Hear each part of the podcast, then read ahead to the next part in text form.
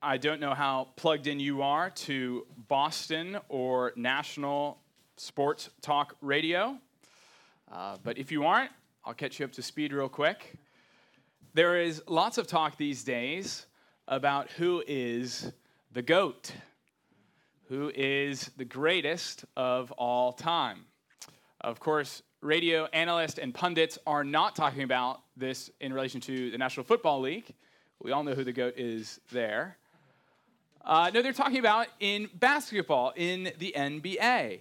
Recently, LeBron James became the NBA's all time leading scorer with 38,450 points.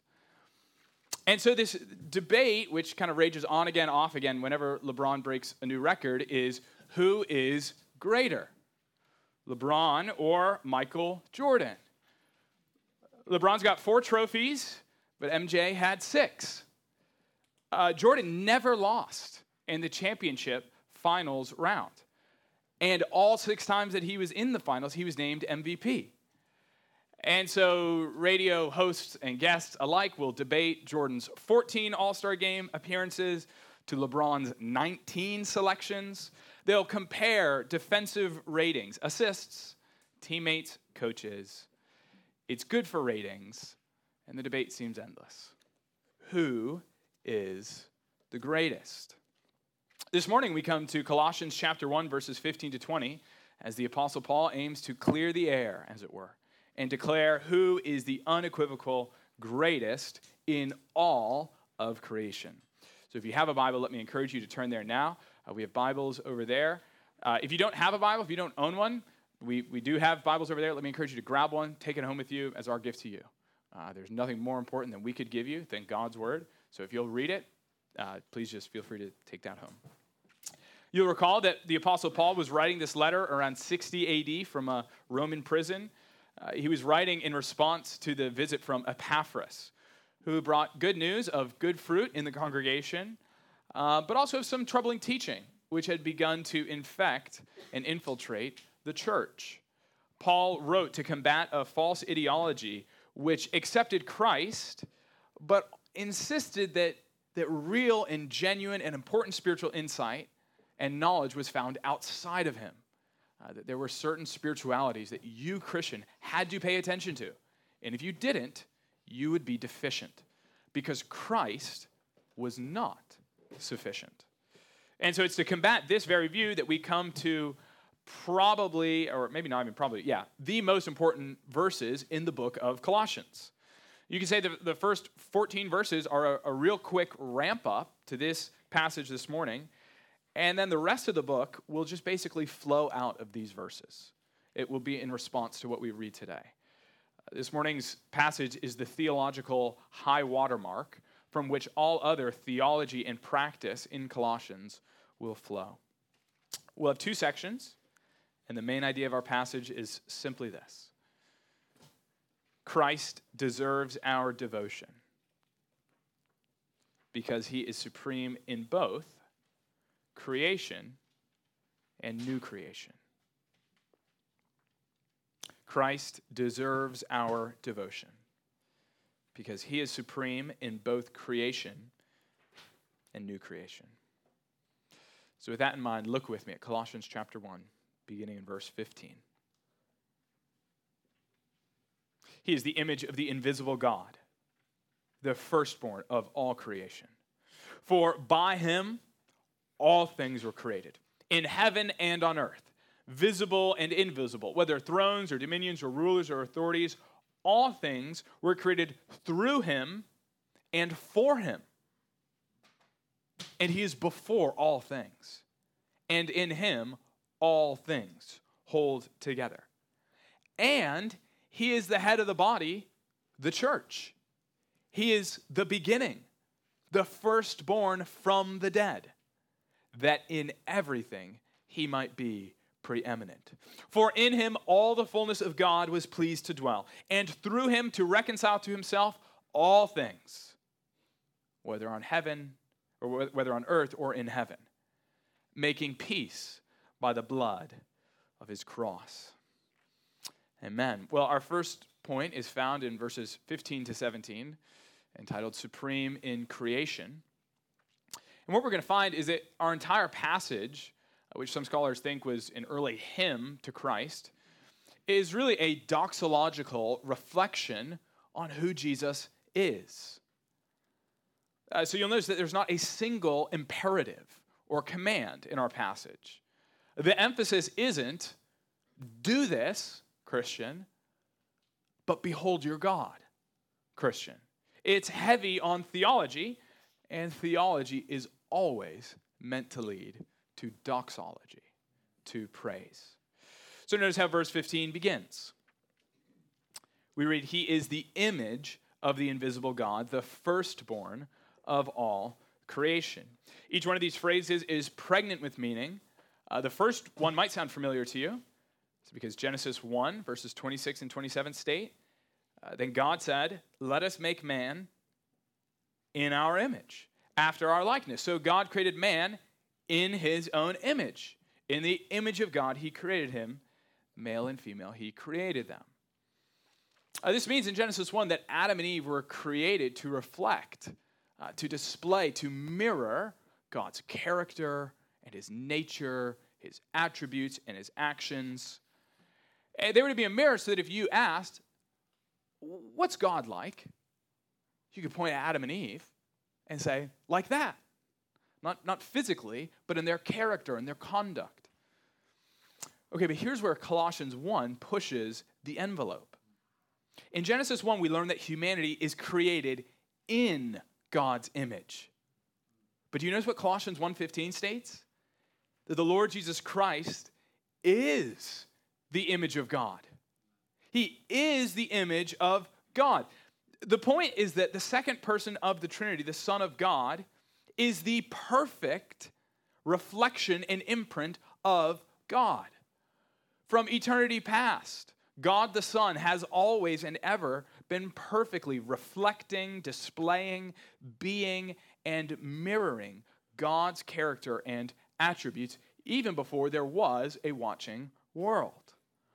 And thus, Adam was not the first image of God. Jesus is.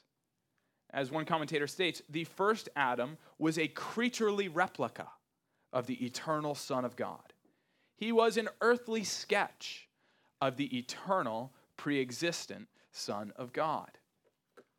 And it's precisely because Jesus is the divine image that Jesus can then become a human image bearer. What we read about with the Ligonier statement on Christology, uh, what Christians refer to as the incarnation.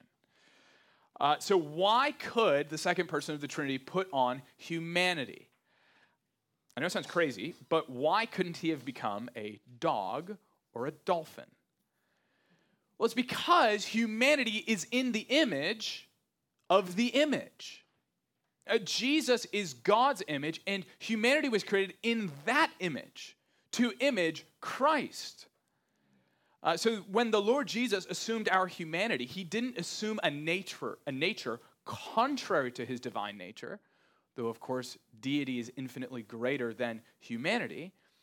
But in becoming man, the Son came to fulfill that human imaging which Adam had been created for. And so, friends, what this means is that the Lord Jesus Christ now, in his glorified and exalted state, uh, in 2023, right now, he's sitting at the right hand of the Father, doubly imaging God. He is the eternal image of God according to his divine nature. And now, as the last Adam and as true humanity, the Lord Jesus Christ also images God according to his human nature right? Adam and Eve, they were supposed to, to image God to the world, to display God, but of course they, they failed. Uh, Adam fell to sin's, sin's temptations, and thus he gave an inaccurate picture of what God is like. And it was to fix that problem that Jesus became incarnate. He took on our human nature. The reason that Christ can take up the image of God in humanity is because he is the image of God in his divinity.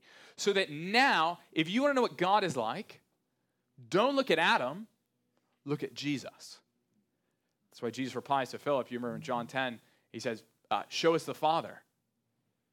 And then Jesus says, Philip, if, you, if you've been with me, if you've seen me, you've seen the Father.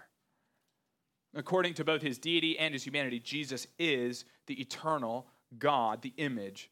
Uh, sorry, according to his deity and humanity, Jesus is the image of God, truly God and truly man. What should we take of that second phrase in verse 15? Uh, the ESV has a, has a great literal rendering. He is the firstborn of all creation. If you have a, an NIV or a CSB or, or lots of other good translations, will render it, He is the firstborn over all creation. I think, I think we need to make two basic observations of this verse to, to understand what Paul is getting at. The first is that we, we need to understand how Greek works. Okay, so the ESV translates it literally when it uses that word of. That's what the, the Greek states. Uh, but the word of can be very vague. I can say, like, this is the car of Ian, right? And that's a, referring to possession. I can say one of the boats. That's one boat among many. Uh, I can refer to the love of God, referring to the love that we have for God, or I can refer to the love of God, God's love for us. That word of does a lot in the English language, and so it is in Greek. Uh, what does Paul mean when he says of? Some, like Jehovah's Witnesses, would state that Jesus is the firstborn of creation, from among creation. Like I would say, Henry is one of my children, meaning he belongs to that set of beings that is my children. Is that what Paul is saying about Jesus? I appreciate that people are shaking their heads no. I don't think that's what Paul means. In fact, I think that's the opposite of what he means for a number of reasons. Because, first, again, Jesus has just, Paul has just asserted Jesus' deity as the image of God.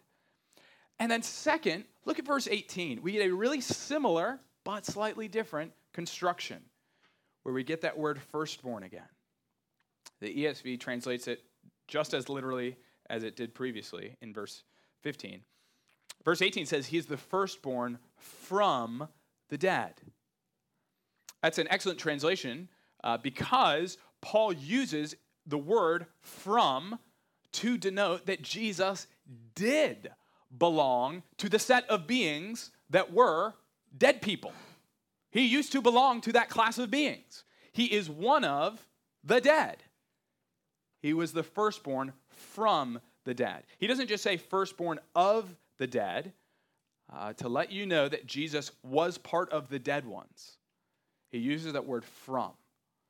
Okay, so all that to say, when we get back to verse 15, we see that Paul specifically did not use the word from. That is, that Paul was not trying to communicate that Jesus was, let's say, the first being from among the set of beings that is creation. That is not what Paul is saying. That's why I think the NIV and CSB translations are probably the most helpful. Uh, when Paul says Jesus is the firstborn of the dead, he means something similar to when we say, she's the coach of the team. So she's not a member of the team, she's not a player, she's the coach over the team. That's what Paul is getting at when he says that Jesus is the firstborn of all creation. He isn't part of creation, but he's over creation as its firstborn. That, that's the second thing that we need to state. What, what is a firstborn? Well, of course, literally, it could refer to the, the first uh, from the womb. But it came on to take this metaphorical meaning and significance in the Old Testament of preeminence. So the Lord refers to Israel in Exodus 4 as my firstborn son. Well, that's strange, God. Like, do you have other sons? Well, no, that's not what, what God is trying to say. The point is that as a firstborn son receives an inheritance, so Israel is going to receive an inheritance, namely the land of Canaan. And then in a really important psalm, Psalm 89, we learn that the Messiah and King of Israel will also assume this firstborn status. So Psalm 89, verse 17 reads, The Lord says, And I will make David the firstborn, the highest of the kings of the earth. Now pause if you, you know, if you know your first Samuel, Jesus or David had lots of brothers. Was he the oldest? No, he was the runt of the litter. He's the youngest. And yet God can call him the firstborn. Why? Because he's getting an inheritance as if he was the firstborn. What is the inheritance? He will be the highest of the kings of the earth. The point is that the Davidic king, the future Messiah of Israel, would inherit the nations. And it's this messianic and expectation and prophecy from Psalm 89 that Paul is especially picking up on here in Colossians 1. The Davidic king was supposed to be higher than every other king on earth. And in Colossians 1, we read and learn that that king is none other than King Jesus. And he does indeed receive as firstborn the inheritance, not just of all the nations, but of all creation. He doesn't just rule over the kings of the earth, but he rules over the whole cosmos. Uh, the reason why Jesus has the exalted status of firstborn over, inheritor, and ruler as king over all the nations is what we find in verse 16. Look there. You notice that first word, for. By him all things were created, in heaven and on earth, visible and invisible, whether thrones or dominions or rulers or authorities. You see, Jesus is the king and inheritor of creation because he is creation's creator. Uh, Genesis 1 in the Old Testament is very clear there's only one creator, and that's God. God does not give that duty and job to angels or other deities or anything else. God is the creator. And so, again, when we see that Jesus is the agent of creation, uh, we see that Jesus is worthy of our worship and fealty precisely because he made us. Uh, God the Father created the universe by means of his eternal Son when he spoke the world into being. This, is, this theme is repeated numerous times in the New Testament. I wonder if you picked up on it in John 1, uh, where all things were created and came into existence by the Son. Hebrews 1 says something similar. In these last days, God has spoken to us by his Son whom he appointed the heir of all things. Notice that language of heir, through whom he also created the world. It's because Jesus was the one through whom the world was created that he's the heir, the firstborn, the one who receives all the rights to our worship and our devotion and our lives. He created and owns the world. When Paul refers to heaven and earth, he's being comprehensive right? It's that same wording from Genesis 1 to refer to the whole universe. And then Paul zooms in a little bit. Do, do you notice? He says, heaven and earth, visible, invisible.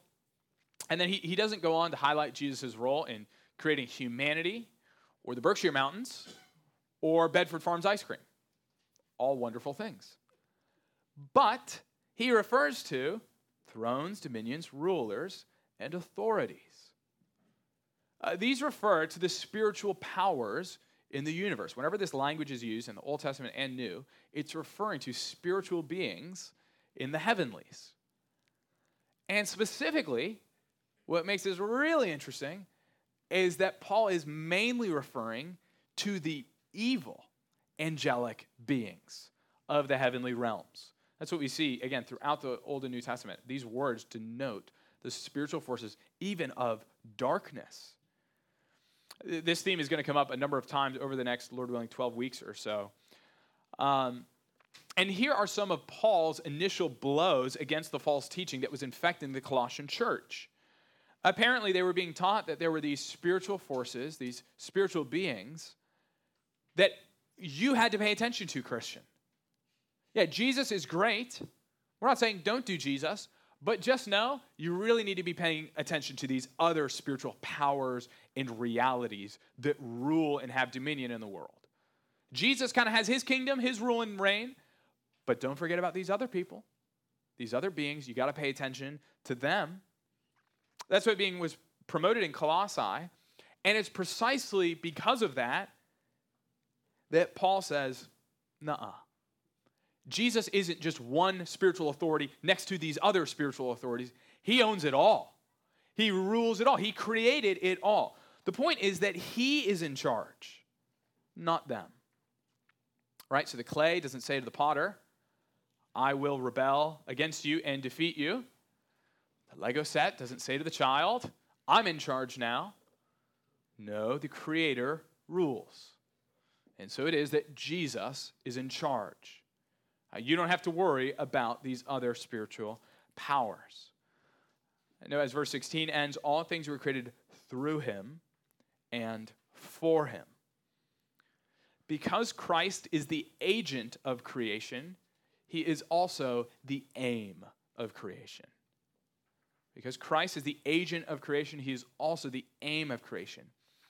Meaning that, that even these dark spiritual powers who have rebelled against God's rule and reign, you know, you shouldn't get the idea that Satan and the spiritual forces of darkness have just kind of like ruined God's plan. Right? Like, oh no, what's God going to do? He's got this really big enemy, and now there are these two rival kingdoms, these two rival spiritual powers. I wonder who's going to win. Nope, friends, it's not like that. Uh, these spiritual dark powers have rebelled against God's rule, and yet they can't ultimately oppose or thwart the rule and reign of Christ in the cosmos because he is their creator owner. And they continue to exist for him, for his purposes, for his glory.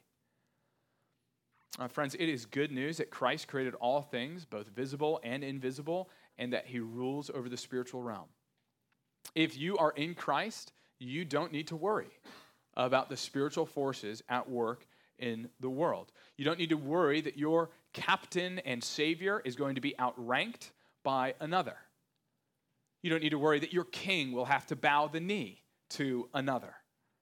No, the Lord Jesus Christ created all things, He rules all things as firstborn king. Uh, the spiritual forces, even of darkness, answer to Him and Him alone, for they were created through Him and for Him. You know, if you're here this morning, you're not a Christian, I, I wonder how this sounds to you. All this talk of spiritual forces, invisible realities. I wonder if it sounds primitive, foolish. Well, I, it could be. But I also wonder why is it that every indigenous tribe and, and people around the globe for all of human history have detected that there are these deities or spirits or forces at work in the world. There are no atheistic tribes. You know, what is it about the world that people across time and place and ethnicity and economics have all concluded that there are really spiritual forces and powers at work? Well, you say that might just confirm your belief that religion is for primitive people and primitive ways of thinking.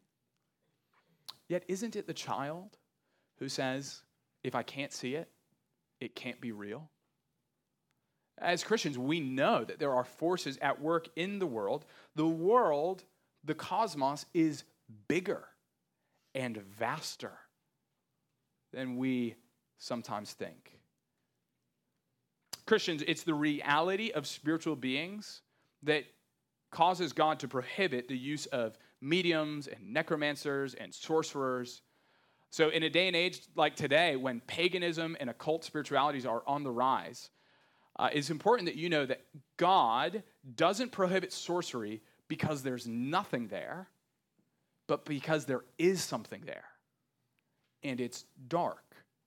God would not have you trifle with spiritual powers of darkness. We don't need to be afraid of these powers if you are in Christ, uh, but neither should we invite them into our lives. As Christians, we rejoice that it is our good God and King who is the King of light, who created all things and rules over all things, even over demonic forces. And so our first point concludes in verse 17. He is before all things, and in him all things hold together. That first statement, he is before all things, isn't mainly talking about Jesus' chronological superiority and priority. You know, that Jesus exists in eternity past, and then all things were created. So, in that sense, he was chronologically before. I, I don't think that's actually the main point. Because the progression of verse 16, right, was from creation at the beginning of the verse to the aim of creation, its end point at the end of the verse. Paul has gone from the beginning of history to its end. And thus, here in verse 17, the point is as Jesus upholds the universe by the word of his power, he is before all things now. He is before all things, not just he was before all things. Jesus is before all things in the sense that he is a higher rank than all things. He is before all things in the sense that he is preeminent. All of creation exists for him to serve his ultimate ends. He doesn't serve their ends, but all things serve him. For as Hebrews 1 puts it, he upholds the universe by his powerful world. In him, all things hold together. You see, Christ didn't just create and let the universe go, but he continues to be actively ruling and reigning in your life and mine and throughout the world and all of history. Brothers and sisters, if you are a Christian this morning, uh, you can rejoice that it is your King who is ruler over the cosmos, who is the firstborn over all. Again, in any movie or book or play or sporting event, the drama comes in who's going to win. You, you size up the, the armies of Mordor or Voldemort's villains or the massive dinosaurs from Jurassic Park, and you think, oh no, what's going to happen? Well, I'm sorry to take the drama out of it for you, but the end is not in doubt. In the Christian life, for history, for the universe, Jesus is reigning, and Jesus will reign until the end comes. Satan has indeed spoiled this old creation. The devil is called the prince of the power of the air at the present time. But make no mistake, God's got him on a leash. He only moves when Christ lets him. All things exist through Christ and for Christ. Let's turn to our second section now, found in verses 18 to 20, entitled Supreme in New Creation. What we're going to find is that these verses are, are meant as a parallel to Christ's work in creation, what we've just considered.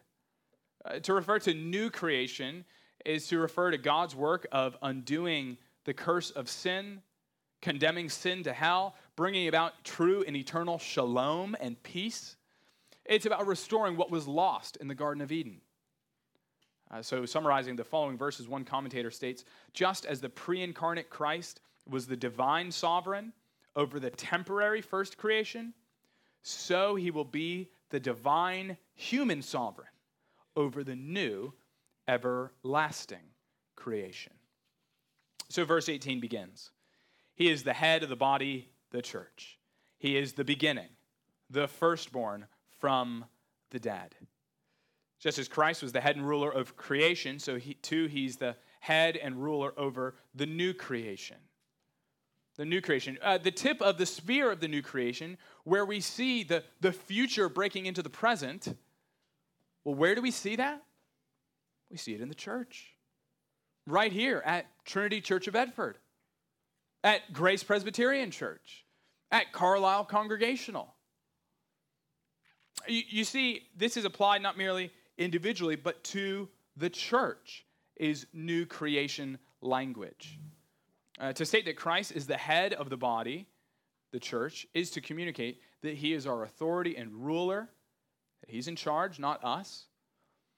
But more than that, it's also meant to communicate source and life and this level of intimacy that Christ has with his people. You know, we are his very body. We're not just citizens of his kingdom, we are members of his very person with Christ as our head. You notice in the New Testament these word pictures that describe the relationship of Christ and the church, of husband and wife, uh, vine and branches, head and body. There is this intimacy, this care, uh, Christ's provision for us.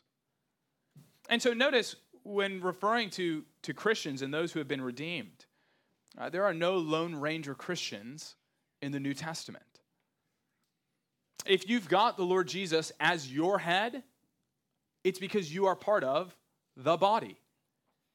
That's just the way it works. Stated negatively, if you're not connected to the body, then Christ isn't your head. Of course, Paul is referring to the universal church here, but it applies derivatively to the local church. As Christians, we gather in local bodies because that's where the universal is made manifest. As Christ, one commentator states, is the source of the new creation, the church is the visible locus of the renewal of creation. Uh, the, the reconciliation and peace in our relationships, the reconciliation and peace that we enjoy with God.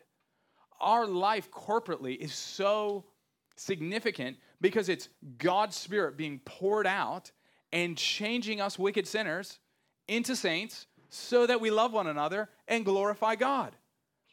That's what's happening in the church. The future is coming back into the present. That's what we continue to see in verse 18 when it says that Christ is the beginning, the firstborn from the dead. We find the phrase firstborn from the dead repeated in Revelation 1 and the phrase the beginning in Revelation 3. And again, the, the, parallel in our passage is meant for verse 15, right? With Christ's role as firstborn over the old creation. The point is that at Jesus' resurrection, he kicks off the new creation. Okay, so, so this language of new creation, uh, it's from Isaiah 55 and, and following. And it's used to describe the promises of God of a renewed cosmos or universe. It refers to harmony and peace and shalom. It refers to the removal of sin and guilt and wrath, of prosperity and the knowledge of God, that there's material and interpersonal and creational reconciliation. That's what new creation language is meant to, to signify. These are the, the glorious promises of God that, you know, if you read your Old Testament, you get to Isaiah 55 and other passages, and you're like, this sounds amazing. The lions laying down with the lamb. I mean, you know, there's just a million amazing things about it. And so if you read Isaiah 55 without Colossians 1, you might think, well, that's a long ways away. I've watched National Geographic Channel. The lion is only lays down with the lamb in one condition, and that's dinner. So, Scott, this is, you know, that's great that the new creation's coming, but Paul's point here in Colossians 1 is that it has already begun. Jesus' resurrection is the beginning of God's new creation work. The future glory and end times realities have invaded our present condition. Because if you think about it, what is the main thing that dominates this age, this day, which God said he'd get rid of in heaven? Like, what's the one thing? Well, it's sin. And what's like the worst consequence of sin? I heard you, David. I, that was, yeah, I got you. But what, what is the, the one result, the main result of sin? It's death. Well, guess what Jesus' resurrection undoes? Death. He overthrows the grave. Until Christ's resurrection, if you're born, you're a sinner, so you die. It's like a one to one to one correlation. And then Jesus breaks it. He's born, but he ain't a sinner. He dies, but then he gets back up. Because God's promised day, the promised new creation, the reversing of sin and death, began to come true in the person and work of Jesus Christ. Thus, the end times glory and peace began to invade the present some 2,000 years ago. And it's been happening ever since. It's been happening ever since as people are united by faith to this Christ. I wonder if this has happened in your life.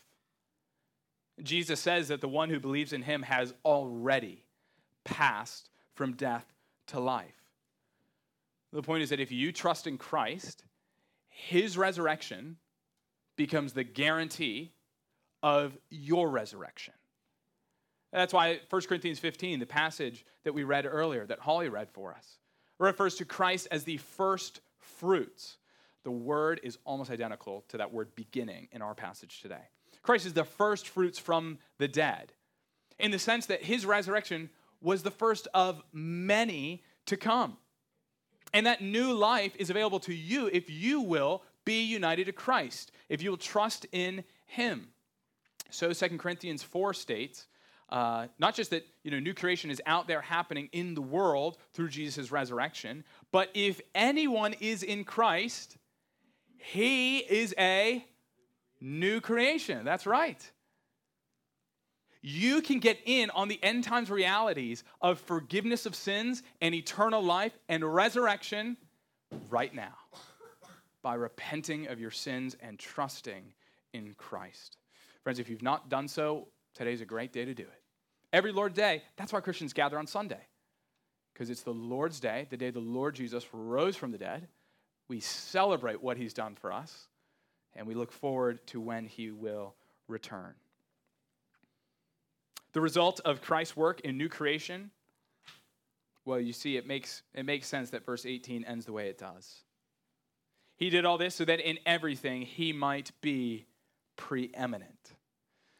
It would make no sense for Christ to be preeminent in creation, for creation to be then spoiled by sin and Satan, and then for the Lord Jesus to entrust salvation and rulership of this new creation to anyone else, to some angel or some other being. No, to be supreme ruler of the old and new creation, he did the work. And friends, if the whole universe and all of salvation history, from the old creation to the new creation, literally eternity past to eternity future, uh, if all of it is Christ centered and Christ exalting, shouldn't we be? If the whole cosmos is oriented, sorry, I keep saying that's the Greek way to pronounce the word, the whole cosmos or something. If the whole cosmos is oriented around Christ and his creating and saving work, well, shouldn't that be the center of our lives too? the most significant thing about us. What is most preeminent in your life is not the degree you have, or the job you have, or the income, or the family, or the friends, or the children, or whatever.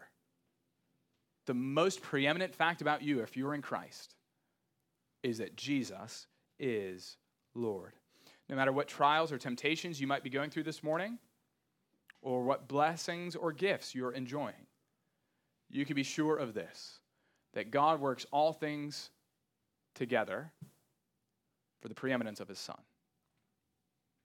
He gives you delicious clam chowder so that you would praise God in creation.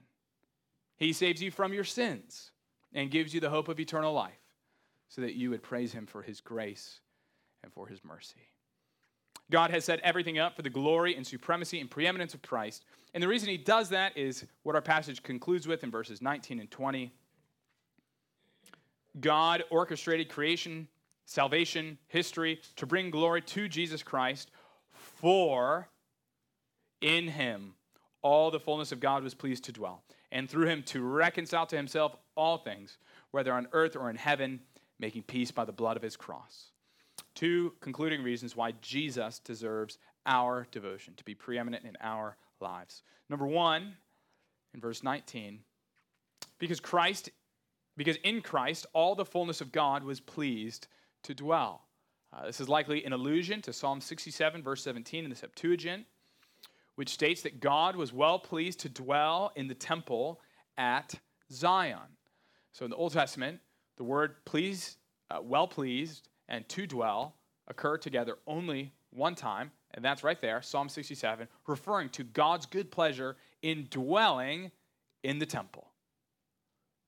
The point, as one author puts it, is that God's presence on earth is no longer in the earthly temple, the Holy of Holies, but is now in Christ, who fulfills all that the temple represented.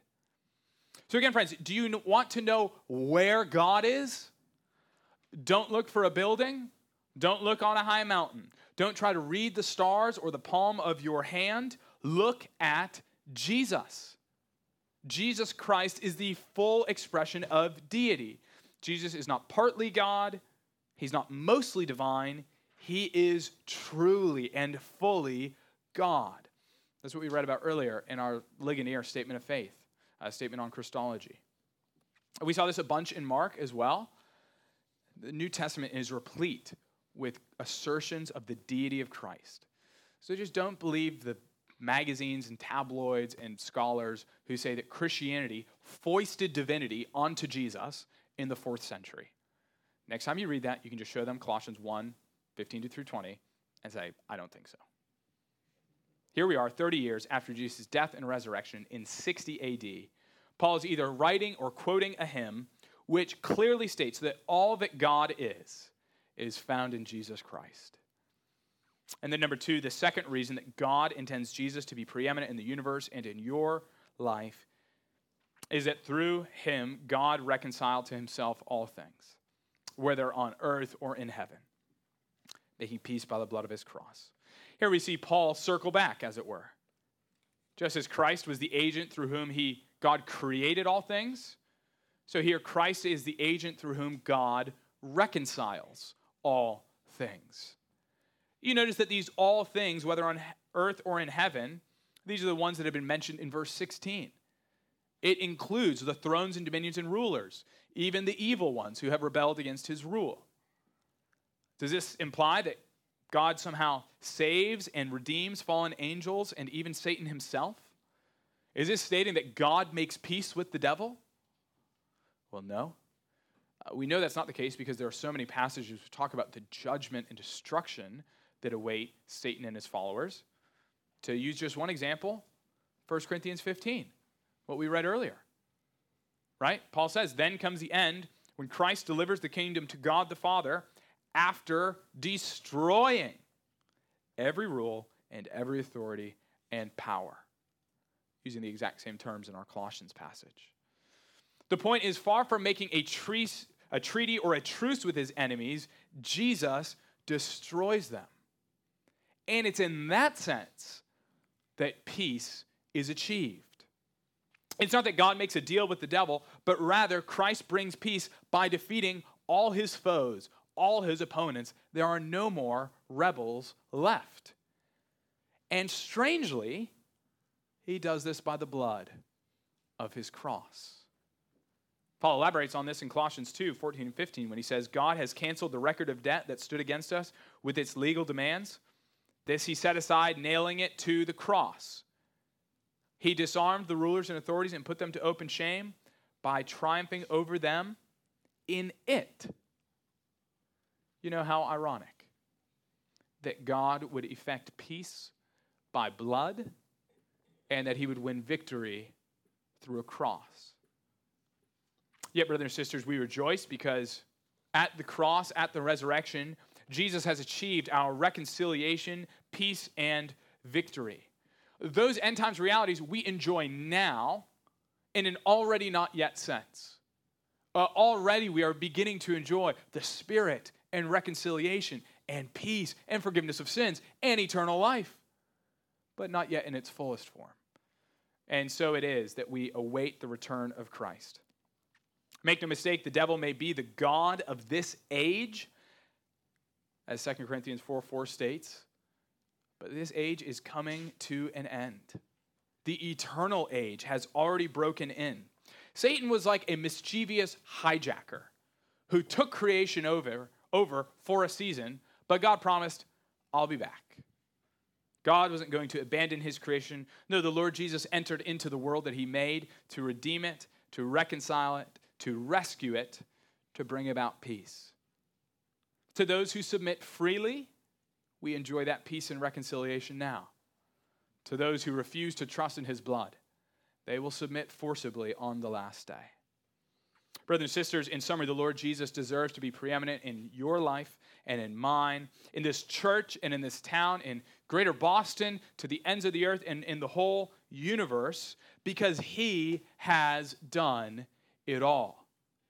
He created it all, and he rules it all. He died to save it all, He rose to reclaim it all. Let's respond by giving our all to Him in devotion and praise. Let's pray. Lord Jesus, we do praise you as our King and our Savior. We praise you as the one who has saved us, who has brought peace, and is bringing still more peace. We praise you that you will defeat the powers of evil on the last day. We praise you that you've already defeated them through your cross and resurrection.